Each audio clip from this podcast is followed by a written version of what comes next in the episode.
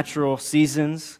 Uh, depending on where you live, you have seasons that are defined, and they may or may not affect you, I guess, depending on where you live and how you work. But there's that. There's things that, that just give shape to our lives. There's things that put rhythm to us. If you're a student, your your life is shaped by this, or you're a parent of a student, your life, your life is shaped by the calendar of the school year. Um, there's all kind of different things that affect the rhythm of our lives. And all of these things, to some some greater or lesser degrees, uh, they affect not just the, the shape of our structure, or the shape of our year or our week. They shape actually like our character. There's this fascinating connectedness and interdependence between the things that we do and, and who we are, our character. And and that's the thing. These these rhythms can sh- reach far deeper than just the way we plan our week, the way our, our year kind of pans out, but they can shape our character. And so the Anglican tradition, we try and take this truth seriously, and so we embrace the church calendar, we embrace the Christian year, because it helps us to dive into the life of Christ and, and to be shaped by a rhythm that immerses us in the life of Christ and in the, the mission of God. That that is the story that we need to be shaped by. That is the story that needs to shape our living and our thinking and our being in this world. So from Pentecost From Advent to Pentecost, rather, uh, we walk through the life of Christ. We anticipate Christ uh, coming. We we walk in His ministry. We look at His passion. We we spend a lot of time looking at His passion through Holy Week. We we enter into that really hard and really deep. And then for fifty days, we celebrate the resurrection, and we stop and we celebrate His ascension. And we recognize that it, that it occurs and that He gives the Holy Spirit to the church at Pentecost. And in that, Uh, that walk through the life of Christ, we're not just getting a, a yearly history lesson. What we're doing is we're allowing this rhythm and this journey, which is context. It's seated in the, the context of God's mission. We're allowing it to shape the way that we view the world, the way that we view ourselves, and how we are to participate in it. Uh, God's mission is one of world renewal. It's, it's to redeem all things, the whole of creation. And we're not just passerbyers in it. We're not spectators for this. We are called to be participants in this. This is a mission that you and I are called to participate in. So we saw at Pentecost, the Holy Spirit comes down, and it's like God handing off the baton to His church and saying, now you, have you seen Christ participate in this mission? It's your turn. You go and live this. Live out the resurrection. Live in a way that points to this new life. Now, after Pentecost, the church calendar season changes. The rhythm changes. And no longer, this is a season we call ordinary time. So rather than specifically focusing on a time in Christ's life, it, it opens up. This is an extended season to walk in Christ's light and to grow in Christ's life and to embody Christ's love. This is a season in which through we explore and exhibit what it means to be Christ's ambassadors in this world, people who strive to look like Christ in our thoughts and in our words and in our deeds. It's a time that we recognize that Christ's work and God's mission is to be continued in and through us. And so we got to keep looking at Christ because He's the one that we look to. We look to Him to see how He participated in God, how He participated in this mission. It's, we got to look to Him so we can stay attuned to this mission and how He participated in it, because looking at Him shows us how we can participate in it. And so this morning's gospel passage does this for it. It, o- it opens up two ways that Jesus participated in His Father's mission. And as His disciples, we are to be the ones who are watching Him and looking at it and learning what He's doing and how we can then participate in it. So the question that we have to ask the Scripture this morning is, what do we see? If Jesus is participating in God's mission, what do we see? Well, we see Jesus entering into this town, a town called Nain, where He and His disciples encounter a funeral procession. So the atmosphere already is not a happy one, right? I mean, funerals generally don't aren't celebratory kind of atmospheres. It's mournful, it's sad. Death has reached into this community and it's swallowed a life. It's called heart. It's caused heartache and it's left devastating social consequences in its wake. But we see Jesus inserting Himself into this painful and broken situation. But things are ratcheted up in the text when we see uh, it's teased out. This brokenness is teased out as we are introduced to the person who's hit hardest by this tragedy, the mother. Look in verse twelve. So we're in the gospel, Luke seven, eleven, uh, eleven through seventeen. But in verse twelve, we're introduced to her. It says, as Jesus drew near to the gate of the town, behold, a man who had died was being carried out, the only son of his mother, and she was a widow. Now that statement, the only son of his mother, and she was a widow, is a dense phrase. Gregory of Nyssa described this statement, Luke's summary of this mom, as being the sum of misery in a few words. This poor woman has lost everything, her husband and now her only son. His death leaves her without any kind of real societal protection. The family was the safety net in this culture, and she has no family.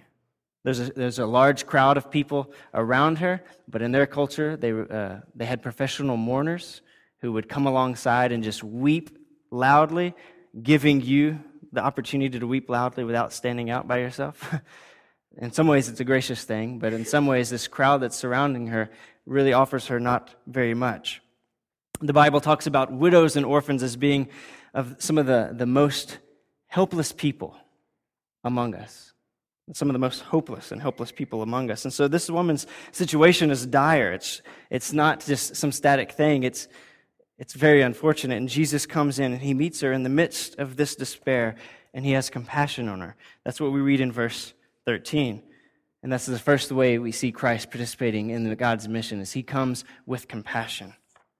Verse thirteen says, when the Lord saw her, he had compassion on her, and he said to her, do not weep. Now, it says that God had compassion, or Christ had compassion on her, but then he starts doing things which, if we didn't know Jesus was the Son of God, if we were just one of the witnesses there, we would think, wow, he's being really offensive.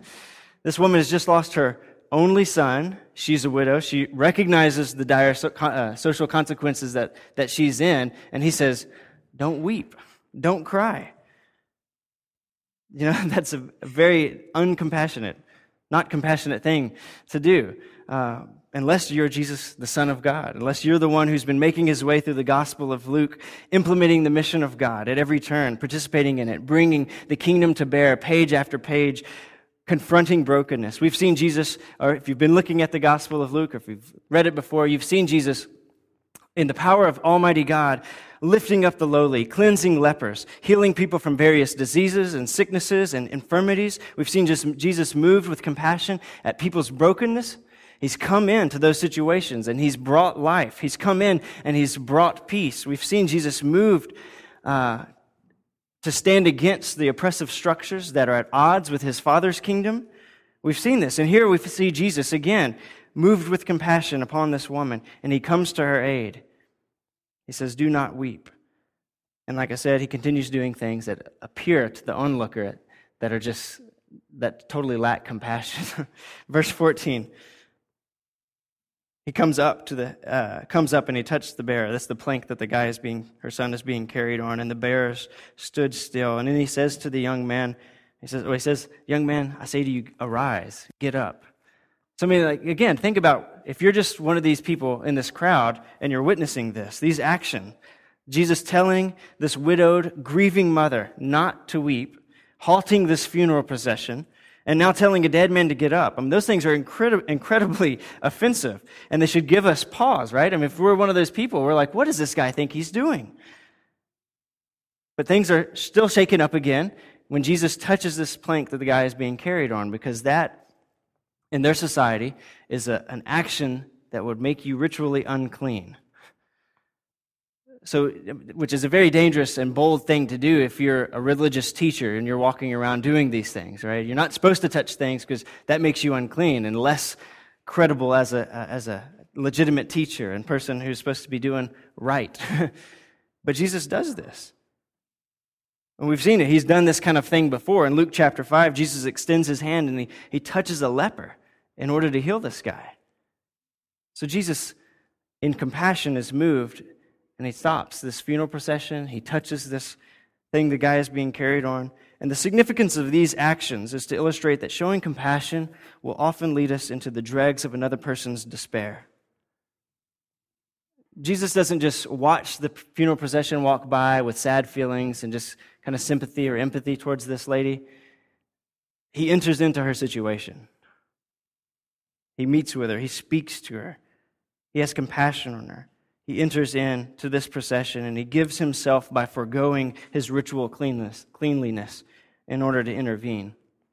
Now, I'm saying that we're looking at Jesus and the way that he participated in the kingdom of God, or God's mission, as an example for us. Right? His disciples, they're, they're bystanders, they're passive in this passage. They're the ones looking at Jesus, trying to learn how they're supposed to implement and participate in this kingdom uh, agenda. So what I'm not saying here, though, is that we're supposed to go out, uh, that in order for us to show compassion, we got to go out and stop funerals that are in progress. I'm not saying that. Though Jesus stopped this funeral and did raise other people from the dead, he didn't stop every funeral. What I am saying, though, is for us to be faithful participants in the mission of God, it will require us to extend compassion to the needs and the pains around us that exist beyond our circle of friends and beyond our family. I mean, think about what Jesus is doing. He's entering into a town called Nain. Now, this town is not specifically significant to the, the gospel movement. It's not particularly significant to Jesus' life. It's not where he was born. It's not where the temple is. It's not where he's done a lot of teaching. Uh, It's not nothing like that. It's not his hometown. It's not where he went to summer camp as a kid. He doesn't have any kind of sentimental things tying him to this place. He just enters into a town that he's preaching in. But he enters into this town with his eyes opened. And he's open to the opportunities to participate in God's mission. And what does he see? He sees a woman in need.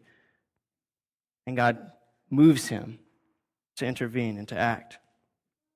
He sees this lady and he's compelled. Now, truth be told, there is more brokenness and pain in the world than we as individuals or even we as a church are able to adequately deal with, right? We don't have the bandwidth to, to meet every need and meet every brokenness that we are aware of. But we are to be like Jesus. We are to have eyes that are opened to the others around us. We are to have a heart that is soft enough to be moved with compassion at the brokenness that we encounter.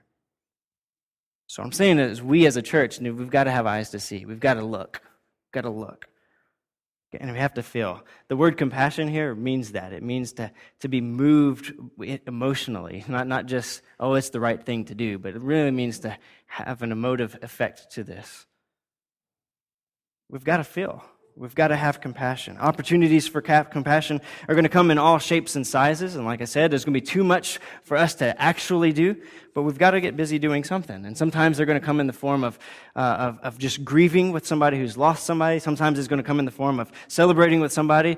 That's something that's really significant in their life, and maybe it's not so much significant in ours, but we've got to celebrate with them and help them to enjoy that and press into that. Sometimes it's going to come in the practical and tangible way of meeting a financial need or bringing a meal to somebody, something like that. I think other times, and perhaps most of the time, it'll come in the form of a relationship and just sitting with somebody, listening to them, being a present, present, presence in somebody's life. As we look at the story, this story in Jesus' life, we see him acting with incredible passion. And he's moving into the very depths of this lady's experience. And we are called to do likewise. We're not called to, to just stand to the side. We need to see. We need to look and live with compassion. So that's the first thing. We participate by showing compassion. A second way in which we particip- Jesus participates in the mission of God is through life-giving actions. And this one's kind of tricky, okay? Jesus actually brings somebody back to life. He does this, right? He tells the guy to get up in verse fourteen, and in verse fifteen, it says, and the dead man listened to him. He sat up and began to speak. Uh, and then Jesus gave him back to his mother. So this is what Jesus does. His life-giving action is he brings a dead man back to life, actually gives him life again. And then he gives this guy who's brought back to life back to his mother, which is exactly, which is Jesus bringing this woman back to life, giving her new life. Now, the tricky part is this, uh, that this is a miracle in which Jesus can participate in, which is really difficult for us. I don't know how many of us are going to be able to go and say, hey, to a dead man, you should get up, and he actually get up. But Jesus is doing far more here than what we are supposed to do, and, and just sp- speaking to how we participate in his, in this uh, the mission of God. He's demonstrating that he is the fulfillment of the Old Testament prophetic hope, that in him the Messianic age has dawned. He's doing something more than what is expected of us and how we participate in this mission. He speaks to this man, and he listens. Death is reversed. Death's power is shown to be inadequate and insufficient in the light of Christ's power. And the people witnessing this miracle are frightened. They're terrified to the core. Now, try and put yourself in, in one of their positions, right? Even if you're like the coffin bearer. Can you imagine this guy stopping you? And you're thinking, this guy is so rude. He's stopping this poor lady. And then he says, dead man, you need to get up. And the guy actually does. I mean, that is the kind of stuff that makes people faint and sends people running. It doesn't say exactly what happened. You know, did they were they so afraid that they dropped the guy? That's kind of what I'm thinking. That's what I would have done. I would have Fear seized them all. That's what it says in verse sixteen. Fear seized them. Regardless of their specific response, they're unsure of what to do with Jesus. But they don't make the mistake of thinking that Jesus is some kind of magician who's traveling from city to city doing crazy things. They realize that Jesus is something special, and that in Jesus and in this miracle, they experience God. In verse sixteen, it says, fear seized them all, and they glorified God, saying, a great prophet has arisen among us, and God has visited his people.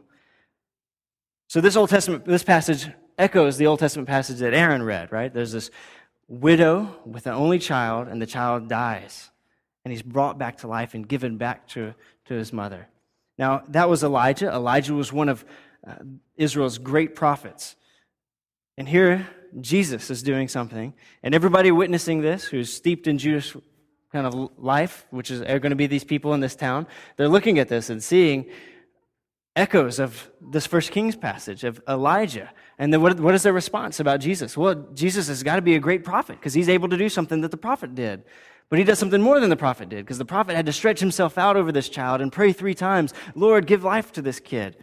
Jesus just says to the guy, wake up, get up, arise. And he does. So in this miracle, Jesus is demonstrating that he is greater than the prophets. Jesus only speaks to this man, and he responds. So this miracle is a statement about who Christ is, but the people are still unsure of what to do with Jesus. Uh, and so they need, they know at least that he's a great prophet, but they also recognize, too, that God's presence has been among them. The phrase that God has visited his people is a common phrase throughout the Old Testament. It, it, it's usually attached to events like, like the Exodus, or in the times of the judges, whenever uh, God would raise up a deliverer who would defend them and lead them out of their oppression from their enemies. It's a statement that realizes that salvation is occurring, that they're really meeting God's presence, that God is drawing near to them to rescue and to save. So they recognize something is special about this moment. When, life, when Jesus brings life through his actions in the town of Nain, the people recognize that God has been among them, bringing salvation. So this is a genuine miracle. Jesus is also declaring who he is, but it's also a foreshadowing of, of Jesus' ultimate power over death, because we know that eventually Jesus is going to go to the cross. He's going to be slain. He's going to be murdered, and he's going to be buried. But on the third day, he's going to rise from the dead, showing that he has victory over the grave and over death, and Jesus himself would walk out of a tomb. But what I'm saying, so all those things are important and good for us to, to think about and know, but my whole premise this morning is saying that this passage is showing us how we can participate in God's mission by looking at Christ and seeing what he does. Christ does life-giving actions. Probably what Christ does in this passage is beyond the capacity of what we're going to be able to pull off in our lifetime. uh, but as people who have placed our faith in Christ and our trust in him, we are new creations. We are made new. Which means that our very life is an example of his life and is a gift to the world. So in our living well, we're going to be able to do actions, whether it's relating to one another, whether it's the way we spend our money, the way we spend our time, all of those different kinds of tangible things. That, um, those can be life-giving moments. as an individual kind of basis. Sometimes it's life-giving for you to say, I'm not going to watch T V this, you know, this week or this time. I'm not going to watch T V for a while. You know, we we go through seasons where we, we say, for me to have life, I've got to do this. I've got to read Scripture. I need to not do this. I need to do that. You can fill in the blanks there. And when it comes to God's mission, there are definitely things that we've got to do, and that's be a witness and be a testimony to Him. Now, I'm going to purposely leave life-giving actions kind of vague for us this morning, because I think it, it fleshes out in so many different ways as, as we are walking with Christ. But I want to tie it into um, us living as new creations, us living out the resurrection in our lives. And we want to use Paul as an example. Okay? Paul does this for us. In Galatians chapter thirteen, or chapter one, verse thirteen and fourteen, we were introduced to, to his way of life before coming to Christ, before being made new. And it said, "For you have heard of my former life in Judaism, how I persecuted the church of God violently, and I tried to destroy it. I was advancing in Judaism beyond many of my own age and among my own people. So, so extremely zealous was I for the traditions of my fathers."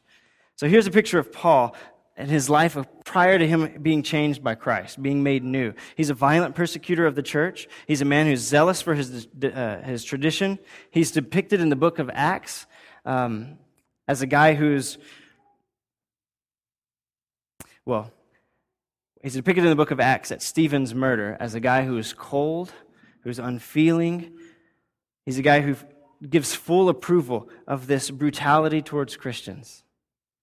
That's the kind of person he was. Um, but God visits Paul, and he makes him new. His life is utterly changed by it.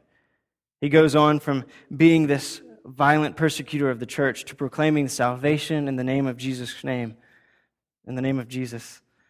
And the effect is that such, when people see him, when they hear of his new life, they can't help but say, God has been among us. God has done something in this guy, and it causes them to praise. Notice Galatians chapter one, verse twenty-two through twenty-four. He said, "While I was still unknown in person to the churches in Judea that are in Christ, they they were only hearing that it was said, 'He who used to persecute us is now preaching the faith that he once tried to destroy.'" And what happened? What was the response? They glorified God because of me. So what I'm saying is, as you and I live in step with the Holy Spirit, as we live in step with Jesus' life, with his character and with his actions, we're going to bring new life to our relationships and to the places that we inhabit, the situations. We have the opportunities to do that, right? But it's as we are living in step with the Holy Spirit. A few weeks ago, Aubrey talked about being a witness and what it meant. And he said, essentially, there are three components to it. That there was a, we had to use words to be witness. This was a verbal testimony to Christ's life, his death, his resurrection, and the salvation that we can, we can experience through him. But then there was also deeds, that our deeds were important. These are our actions. Our lives have to be aligned with his standard of living. Okay, this is Jesus, who is King. Right? Part of what our, our lives are supposed to be exemplifying is that we are submitting to his lordship and to his kingship. And the third aspect was our community life together, that in this community, the way that we forgive one another, the way that we hold Christ um, as so important, that we shape our lives around his, his story and around worshiping him, those are the things that are going to reflect to the world and cause the world to say, something is about this. It gives plausibility, as what Aubrey said, to the claim that Jesus is Lord. Not that he is just our Lord, that what we're doing is in some way disconnected from the outside world and from history, but he is the Lord. That he is the Lord of this creation and of all of history, and that one day Jesus Christ will come back. That's one of the reasons we sang the song, "Lo, he comes with clouds descending," because we declare he is coming. And just like Psalm ninety-six ended with this "come quickly" passage, we ended that song with "oh, come quickly." We want him to establish his reign on this earth. And when we, when you and I, when we are participating in the mission of God, when we are aligning our life to Christ and allowing our lives to bring life to other people and to other situations, people are going to respond to that. They're going to see God's hand. They will say, God has visited us, and he will be glorified. This is where you and I participate in the mission of God. In fact, this whole idea of um, compassion, new life happening, and then people praising God is really the common thread throughout all of our scriptures this morning. In Aaron's passage in First Kings, the woman receives her son back, right? So, well, first she accuses him. What is what you've come and God has brought this against me and, and he's taken my son. And in compassion, he prays for this child to be returned to his mother, and he prays for, for life to come back, and life has come back. He gives him back, and uh, and sh- what's her response? Her response is, in truth, I know that your words are truth, that you really are from God. And, and obviously, in, in, in uh, the gospel passage, the people respond. They're, they're crazy afraid. They don't know exactly what just happened, but they know that God has visited them, and they respond by glorifying God. In Paul's, the passage in Galatians, Paul's life is a testimony to this. People are, aren't sure. They haven't seen him. They've only heard that the guy who's been actively trying to kill us is now actively preaching this gospel, and they just have to respond in praise. The Psalm, Psalm ninety-six, verse two through four says, "Sing to the Lord, bless his name, tell of his salvation from day to day, declare his glory among the nations, his marvelous works among all the peoples. For great is the Lord and greatly to be praised." So you and I are to participate in the mission of God through life-giving actions, because it's through these life-giving actions, through us living well as new creations, through us giving ourselves on behalf of others, through our vocal witness of the salvation of God, through our deeds that declare his lordship and that demonstrate his compassion. It's through our vibrant life together as a worshiping community that God forgives. Well, Let me say that differently. The witness that we as a, a, a vibrant worshiping community give is that we forgive one another when the world would would, would hold, you know, would grind it. What, how's the phrase? Axe to grind? Well, they, they, would, they would hold on to this grudge, and uh, we would forgive, or we're supposed to forgive. We're supposed to be a community that reflects his lordship and the, his ways, his kingdom values. And when we are doing these things, when we are attuned and moved to compassion, when we see people and their problems and their pains, when we look beyond the walls of our own needs to the needs and the realities of those around us, it's living well through these life-giving actions. Others are going to see, they'll see God, and they'll say, he has visited us. They will glorify him because he has visited them through you and through me. So God's mission of world renewal is one of reconciliation, of salvation, of continuing, and it's continuing uh, in Christ through his work, but also through us as we are Christ's ambassadors and his regents here on this world in this time. For you and I to participate well in this mission, we must be people who see Christ participating in this mission. We've got to look at Scripture. We've got to look at the Gospels and say, Jesus, what are you doing? What can I do? And we've got to allow him to teach us. I mentioned earlier that we are kind of in the position of his disciples in this passage. Um, and this is what me, being a disciple means. We're people who are trying to learn. His disciples were passive participants in this. They didn't really have a, play, a role to play in this gospel text. Other times we see them actually doing things. But other times we see them, just like in this one, where they're just watching Jesus.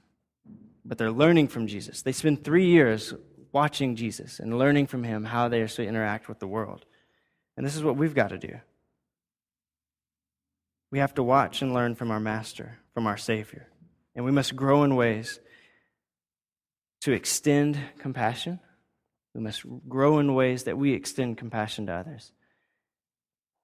And we must grow in to what it means to live as resurrected people, or not resurrected people, as people who've been given new life, people who are hoping for resurrection.